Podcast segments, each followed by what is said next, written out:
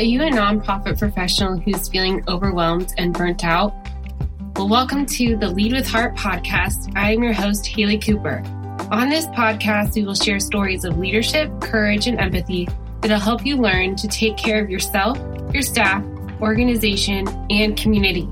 You will hear from nonprofit leaders who have been in your shoes and have learned best practices to raise more revenue and make a greater impact.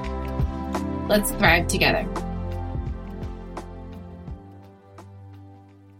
Hello, everyone. Welcome back to the Lead with Heart podcast. This is your host, Haley Cooper, and I'm so excited today to have Cindy Wagman calling in from Toronto, Canada, across the country and in another country.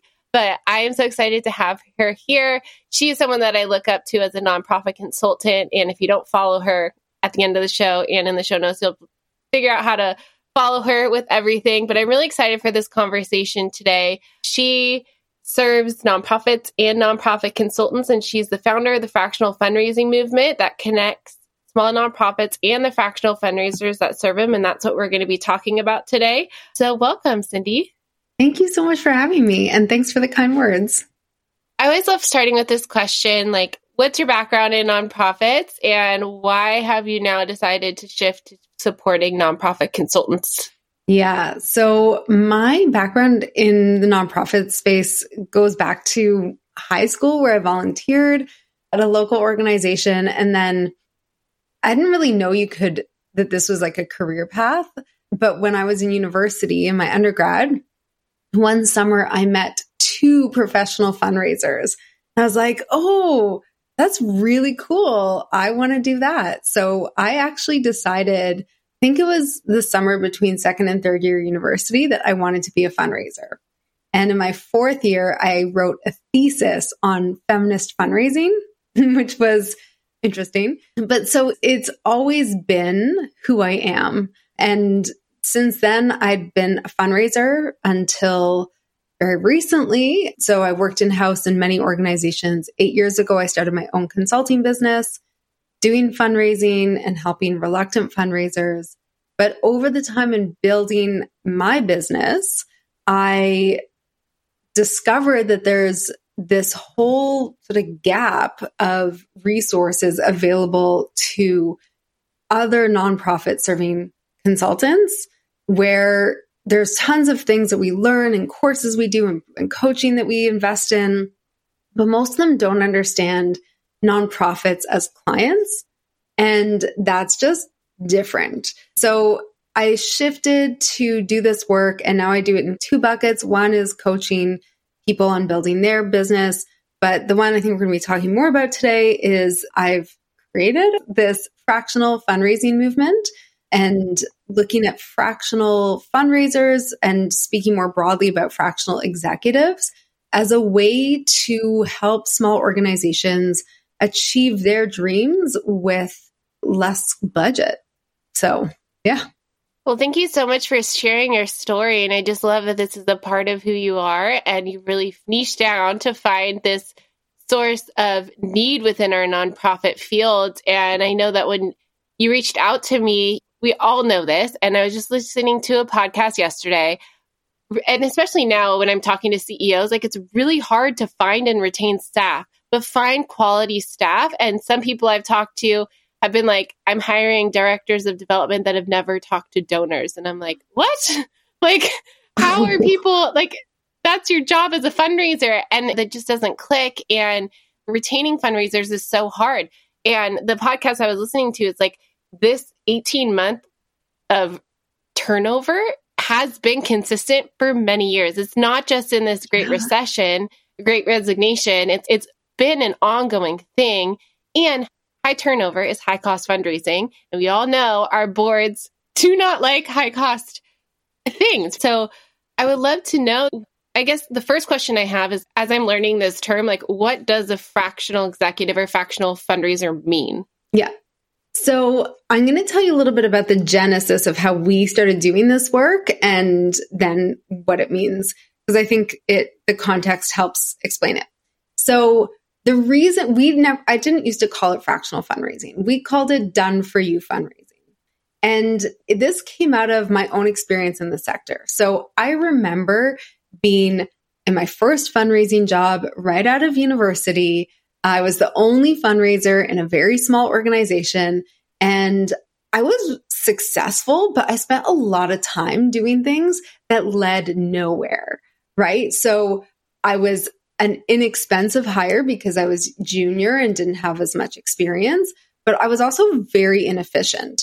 So all the things that I did, and oftentimes it would be like, executive directors, there were co-directors like, oh, we should do this, we should do that, or the board and fundraising committee saying, like making projects where projects didn't need to exist.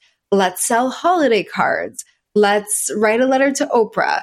We need the, we've all done something like that. I've been there, yes. Yeah. And so I was a pushover.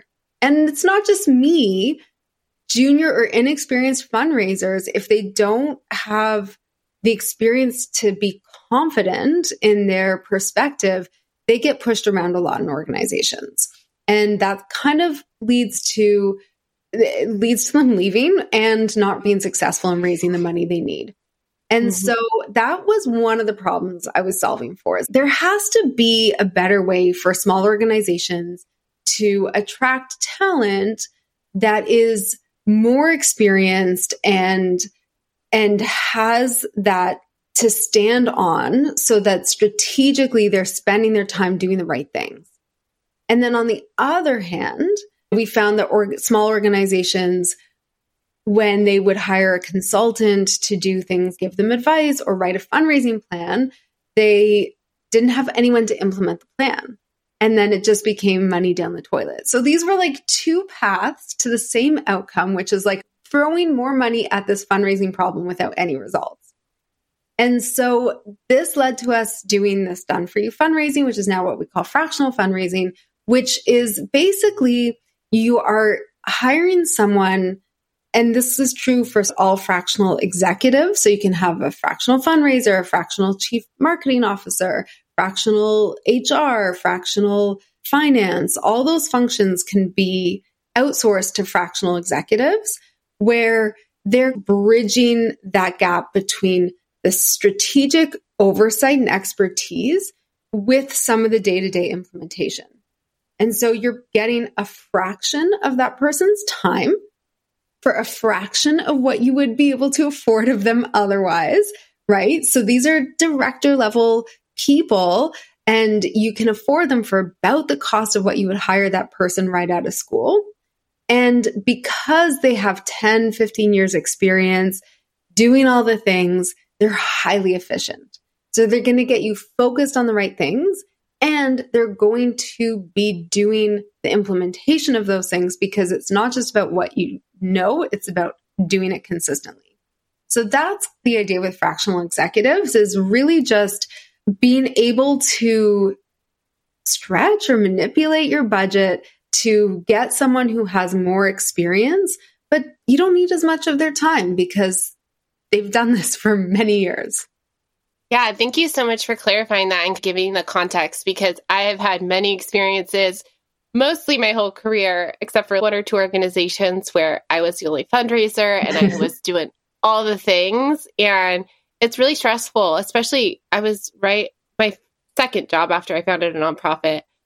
It was my first fundraising job, and it was like planning a gala, doing major gift fundraising, mm-hmm. grant writing, and I was learning on the fly, which I guess I'm good at doing. But I would love to know what's the difference between, because I'm a consultant and coach, what's the difference between a fractional executive and a consultant? What are the different yeah. differences in services? So I would say, again, fractional executives are usually there for a little bit longer and they're coming in with that hybrid of the strategic oversight and the day to day implementation.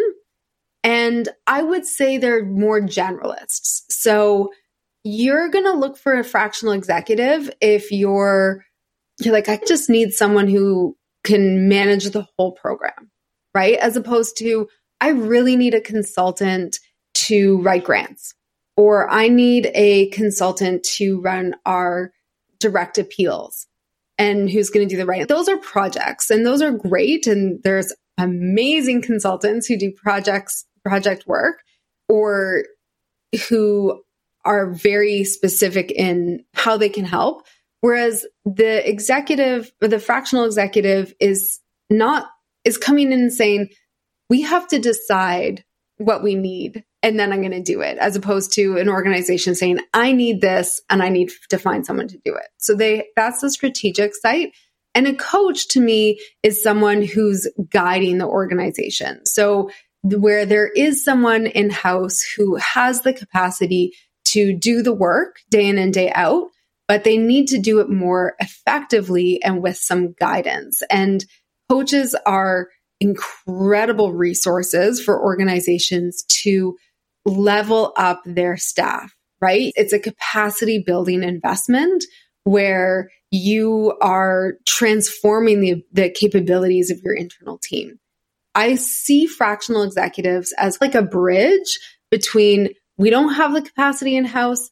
We'd like to at some point get that capacity in house, but we're too small right now, or we just don't have the budget to get the right level of hire that we need in house. And so this kind of bridges that.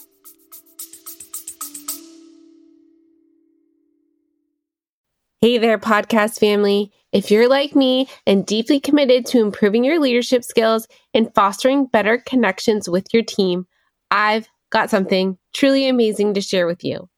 I'm proud to introduce the EMC Masterclass, something I talk about often as a certified trainer. It's an incredible program developed by the renowned Dr. Lola Gershfeld, an organizational psychologist and corporate emotional connection expert. You might remember her from a podcast episode where she shared invaluable insights into the world of emotional connection. Dr. Gershfeld's EMC Leaders courses are designed for anyone working with people, whether you're a manager, supervisor, team leader, educator, coach, mentor, or a team member.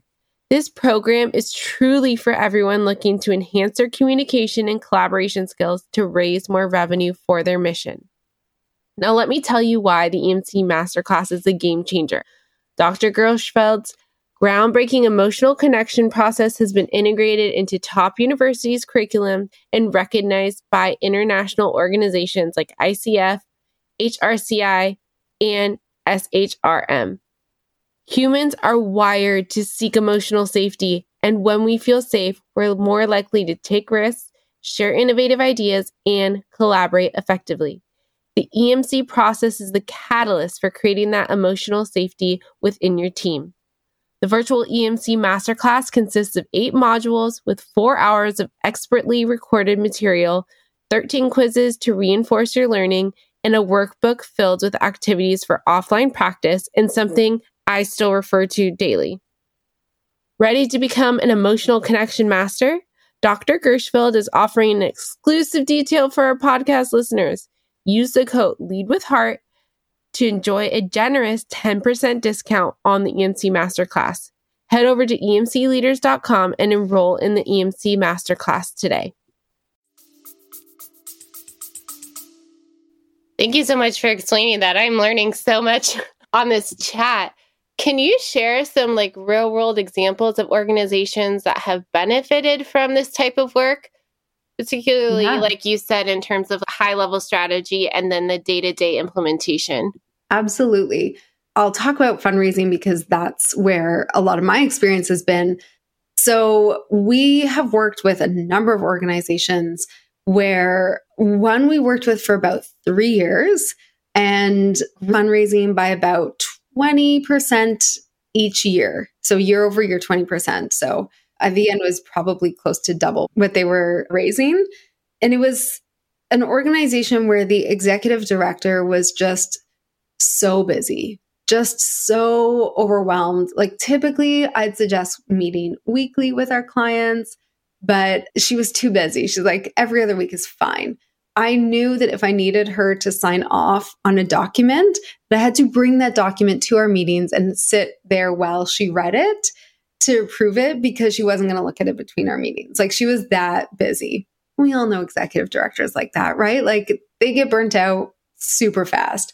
So, yeah, we worked with this organization. We first always start with a fundraising plan because a lot of organizations, to my point before about the churn, is if they're at this stage in their fundraising growth where they have some revenue, it's not optimized, they don't have the strategy. And typically they're focused on the wrong things.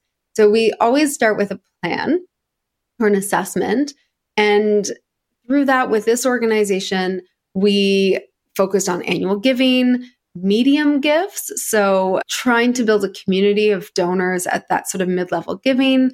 We did some grant writing and supported their event. So I typically say fundraising events are a bit of a different skill set and a different beast and not always a good investment for organizations, but this was a legacy event. They had an event planner. So we just supported with some of the asks around the event. So that three years, they got to a point where they outgrew our ability to serve them. And we recommended hiring someone. Another organization we've worked with, I think they, their fundraising ROI went from like 100 and something percent to 500 and something percent. Like just huge growth just because we were able to come in and cut out a lot of fundraising activities and double down on the things that were successful. So for them, it was like grant writing and indiv- like individual appeals, stop doing an event, all this other stuff we just stopped doing. And just by focusing on those things and doing them really well and consistently, their fundraising grew significantly and their cost of fundraising went down. So also a good win. The revenue goes up 20%, the costs go down. Yeah. That's a win in my book. And getting rid of fundraising events. I know. I know. I have seen fundraising events that work for organizations, but if you don't already have a legacy one, I almost never recommend doing a big gala type event. So that's a whole other conversation. yes, the the anti galas. So I want to ask this question of like, how does the role of a fractional executive contribute to organizational growth and transformation? And what are some of the key challenges that they might face in this unique capacity as being a part of the organization, but also in a different capacity? Yeah. So, okay. So this one I feel is pretty straightforward or clear because the organization's really able to play at a higher level with whatever the fractional executive is focused on. So you're able to bring in a level of experience and understanding that would otherwise be completely unaffordable. And so once you start to operate from a perspective where you have that knowledge and expertise within the organization, it affects like your decisions, your focus, everything moves towards that level of experience and expertise. And so again, it's meant to be a bit of a, a bridge to we don't know what we're doing to like, oh, we have a robust fundraising program. Now we can bring in someone who we can afford at a higher level because we are raising more money. We have track record. We've built our systems, all these things it really allows an organization to grow in a way that I just haven't seen with inexperienced in house staff. If your organization is in a position where you can hire a director level full time, chances are you're going to want to do that because your workload probably requires it. But it really is this transformation of or maturity almost of your program. And again, this is true fundraising. It's also true of marketing, HR, all those things. Like you're maturing the way that your organization approaches these functions. And then in terms of the challenges, I would say from an organizational perspective, the biggest challenge is just like understanding that you don't, this is not quite a staff person. So, very often, the way our brains are designed is like we look at new things and we categorize it as something we already are familiar with. And so often when I'm talking about fractional executives, people are like, what is that? So it's a staff person, so it's a consultant. Our nature is to try and understand it in the context of what we already know. And it's new, it's still emerging. I think it's growing in our sector and not just in our sector in the for profit space. But I think a lot of organizations struggle with understanding the expectations and really trusting that they might be used to micromanaging someone. And now you're bringing someone who's going to get the work done, but also doesn't need that level of management. It's also very hard for organizations uh, that are small to let go of some things because we are used to doing all the things ourselves. And it's really scary to trust other people. From the other perspective, the challenges that the fractional executive might have that I've seen with our network, we have a network of about 25 fractional fundraisers, and I've trained about 30 of them. Some of them have grown their businesses to other things. The biggest challenge I see is that because we go in and we do day to day implementation, sometimes it's easy for the organization to forget that they also have that strategic lens that they're not used to. And so it's very easy for an organization to just start delegating stuff. And I always remind our fractional fundraisers, you're the expert. So if the organization is pushing back on you, we need to change this, or I don't want to do these, there's always things that there are like, can you also do this? You know, scope creep kind of things that the fractional fundraiser is the expert and has almost like an obligation or duty to the organization to push back in those times.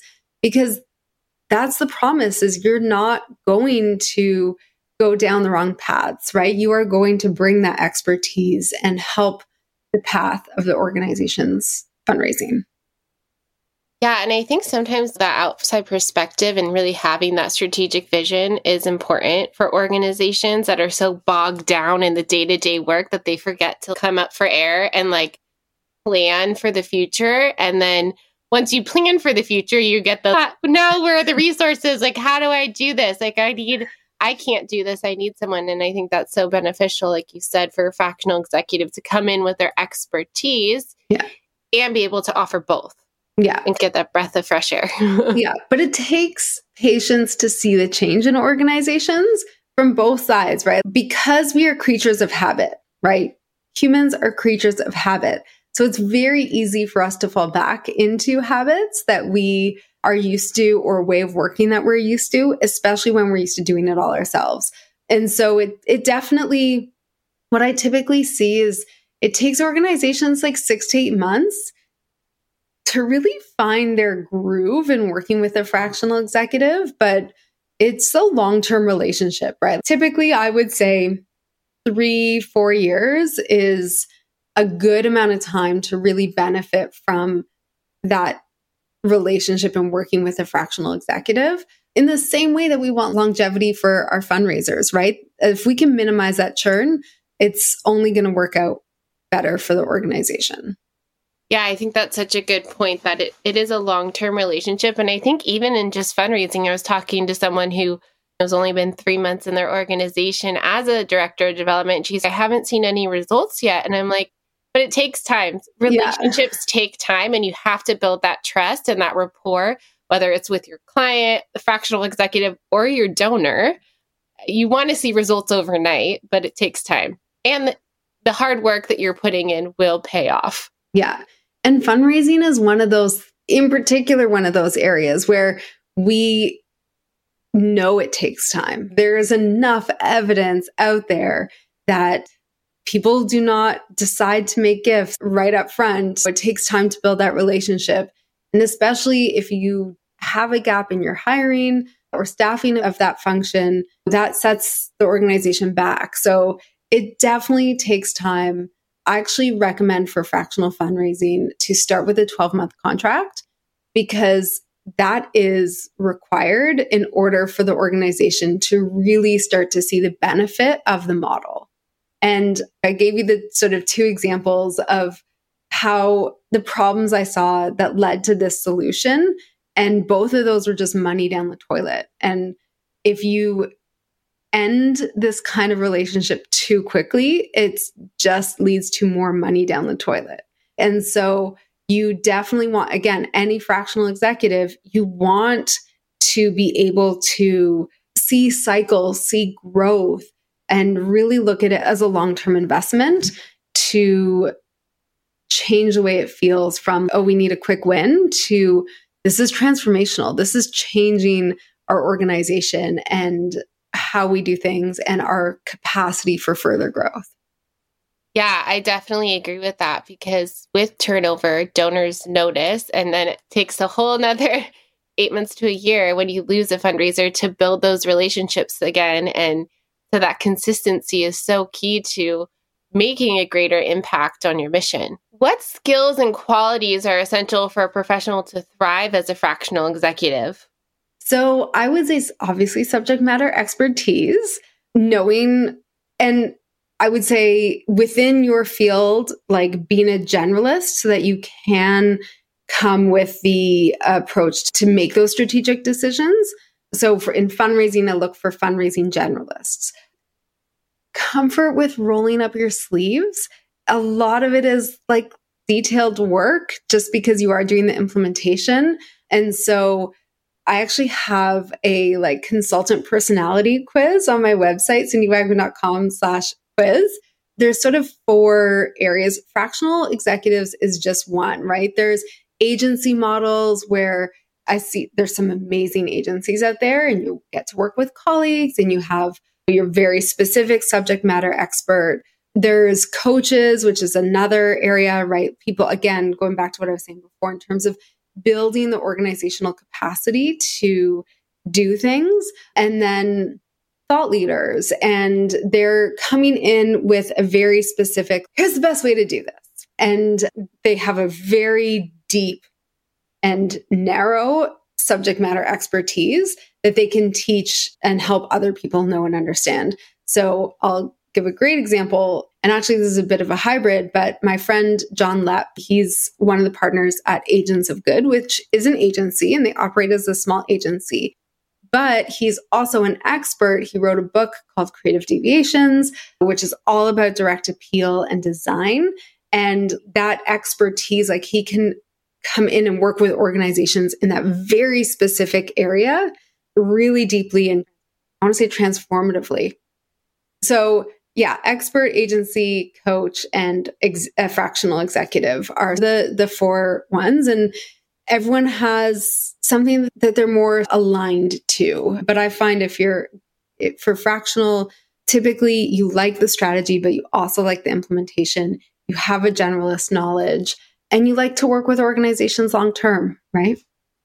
Yeah, and I think we're mostly talking about fundraising. I know that you can, because I'm a fundraiser too, but I know you do HR, marketing, all of that. But as a fundraiser, are a generalist, unless you're like very specific major gift officer. But I've worn all the hats, done all the things. So yeah, generally you have to have a little idea of all of all it. the things. Although you'd be surprised. So because I too uh, have the same experience where we've done all the things, right?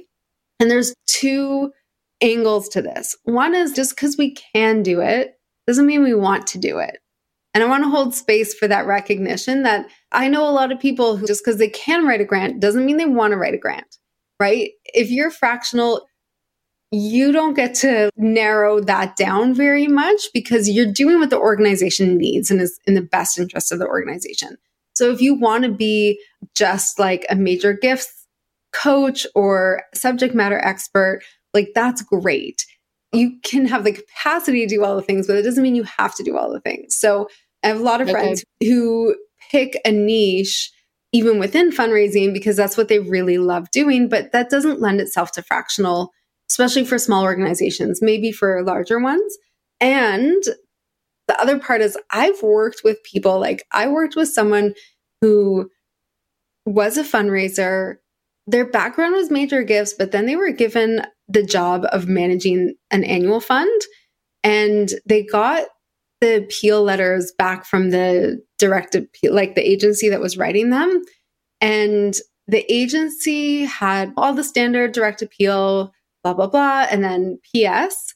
And my colleague, who again didn't have a background in annual giving, but had a strong background in fundraising, she edited out the PS. She's, I don't want a PS. And I was like, clearly, and this is for anyone who doesn't know direct appeal, like the PS is one of the only parts of the letter that people actually read. And so just because you have a fundraising background, there are gaps for people, especially if you come from bigger institutions. I do find people from, I actually really love working with people from small organizations because they're scrappy and they've done everything and they will just make things work. But if you come from a large institution, chances are you specialized way sooner and have more specific knowledge and less general knowledge. Yeah, that makes sense. And thank you so much for holding space for the generalists. I've learned that over my own consulting business, and you've seen my journey to really niching down. Where my first year, I was like, I'll do it all because I can. And I didn't enjoy it. And then my husband yeah. reminded me, like, you're a consultant now. You don't have to, you get paid to do what you want to do. And I was like, oh, that, that's yeah. a good reminder. Like, I get to choose and niche down and play a little bit as exactly. a consultant, which has been fun. Yeah. And our sector needs both, right? Yeah. We actually, there's so much need for generalists and there's so much need for specialists. It's just different organizations at different phases in their growth and meeting organizations where they are. But that's the beauty of consulting is you get to choose. You get to actually figure out what is most aligned with what you want and the impact you want to have on organizations. Yeah, and I think that's so great about like the network that you've built as well, because you can pinpoint like what an organization needs and then place the right person yeah. in contact with them so that their needs are being met and the fractional executive or consultant or coach, whatever it may be, is doing what they love as well. Yeah. Yeah. I call myself a matchmaker because I get to I get a lot of organizations coming to me looking for help and because I have this network and, and just know so many consultants, I really get to help everyone fulfill their needs and match. So it's kind of fun. Oh, I, like that. You're like the online dating matchmaker nowadays. I don't even know what's out there. yeah. That's what you are for nonprofits. I love it. You mentioned one of the challenges that nonprofits and fractional executives can face are effectively integrating into the team and like it can feel as a fundraiser, I felt like I'm on my own leadership mm-hmm. island anyways. But I think, especially as a consultant, you're like a bunch removed from the mission mm-hmm. and the team. And it's that you mentioned like that hard, like, where do I fit into this team dynamic? So, how can organizations effectively integrate them into their teams and processes to realize that transformational change? Yeah. So, there's a couple ways. One is to see this role as part of the team, which means not only meeting with your fractional executive when you have your designated meetings, but actually there might be some staff, all staff meetings where they can join you or leadership meetings where they can join you. Typically with our fractional fundraisers, I recommend, especially in the first six to eight weeks of working with a client, I recommend that they do a site visit, they meet in person. There is, even though we've gotten used to everything virtual, I do think there is something to be said about being face to face. And so typically I would say that's a good opportunity to build those relationships. And the other part is not just getting to know one person, usually the executive director at an organization. So part of the onboarding that I've trained all the fractional fundraisers in is donor meetings and staff meetings, right? So actually getting to meet with some of the other staff, understanding the programming, really learning about the organization. I find if you do the first six to eight weeks well, you set yourself up to require less time on those relationships and managing them over the future. But it's really helpful for the organization at the beginning and for the fundraiser to understand how decisions are made, what the programs are, who to involve in different things. And so to me, that's a really critical uh, time. I think across the board, even if you're just starting a new job, yes. those first six to eight weeks, and especially as a fundraiser, because we all know this is a whole nother conversation about silos and organizations and how mm-hmm. program and finance and all of them don't talk. And so I think across the board, if you are starting a new fundraising job, making relationships with other staff members. Oh, yeah. Critical. Yeah. And actually, that's where this, my methodology came from my experience being a staff member and seeing what allowed me to be successful in those early days. As you said, those relationships are everything. So there are definitely some things that are similar to being in house. Yeah, definitely. So, as we wrap up, I would love to know do you have any other advice for either or nonprofits that are seeking fractional executives or a person that is a fractional executive? Yeah. So, it is for nonprofits, it is a hard market to find staff right now. And I, especially for small organizations, we all get the budget constraints, right? It's real. Now, obviously we can talk a lot about scarcity versus abundance and investing in your staff and all of those other really important conversations that need to happen. But at the end of the day you have you're working with what you have. And if you want to stretch that budget and especially in functions where you don't have internal expertise. So again these are growth areas where pretty much you can bring in people to do very many different kinds of functions, but fractionals, I think, allow you to stretch that budget or fill a gap that you have been really struggling to fill in your staff, which I've seen a lot these days. It's just a really great opportunity to grow your organization really intentionally. But like I said, I find that it works really well with functions you don't have capacity or expertise around in house.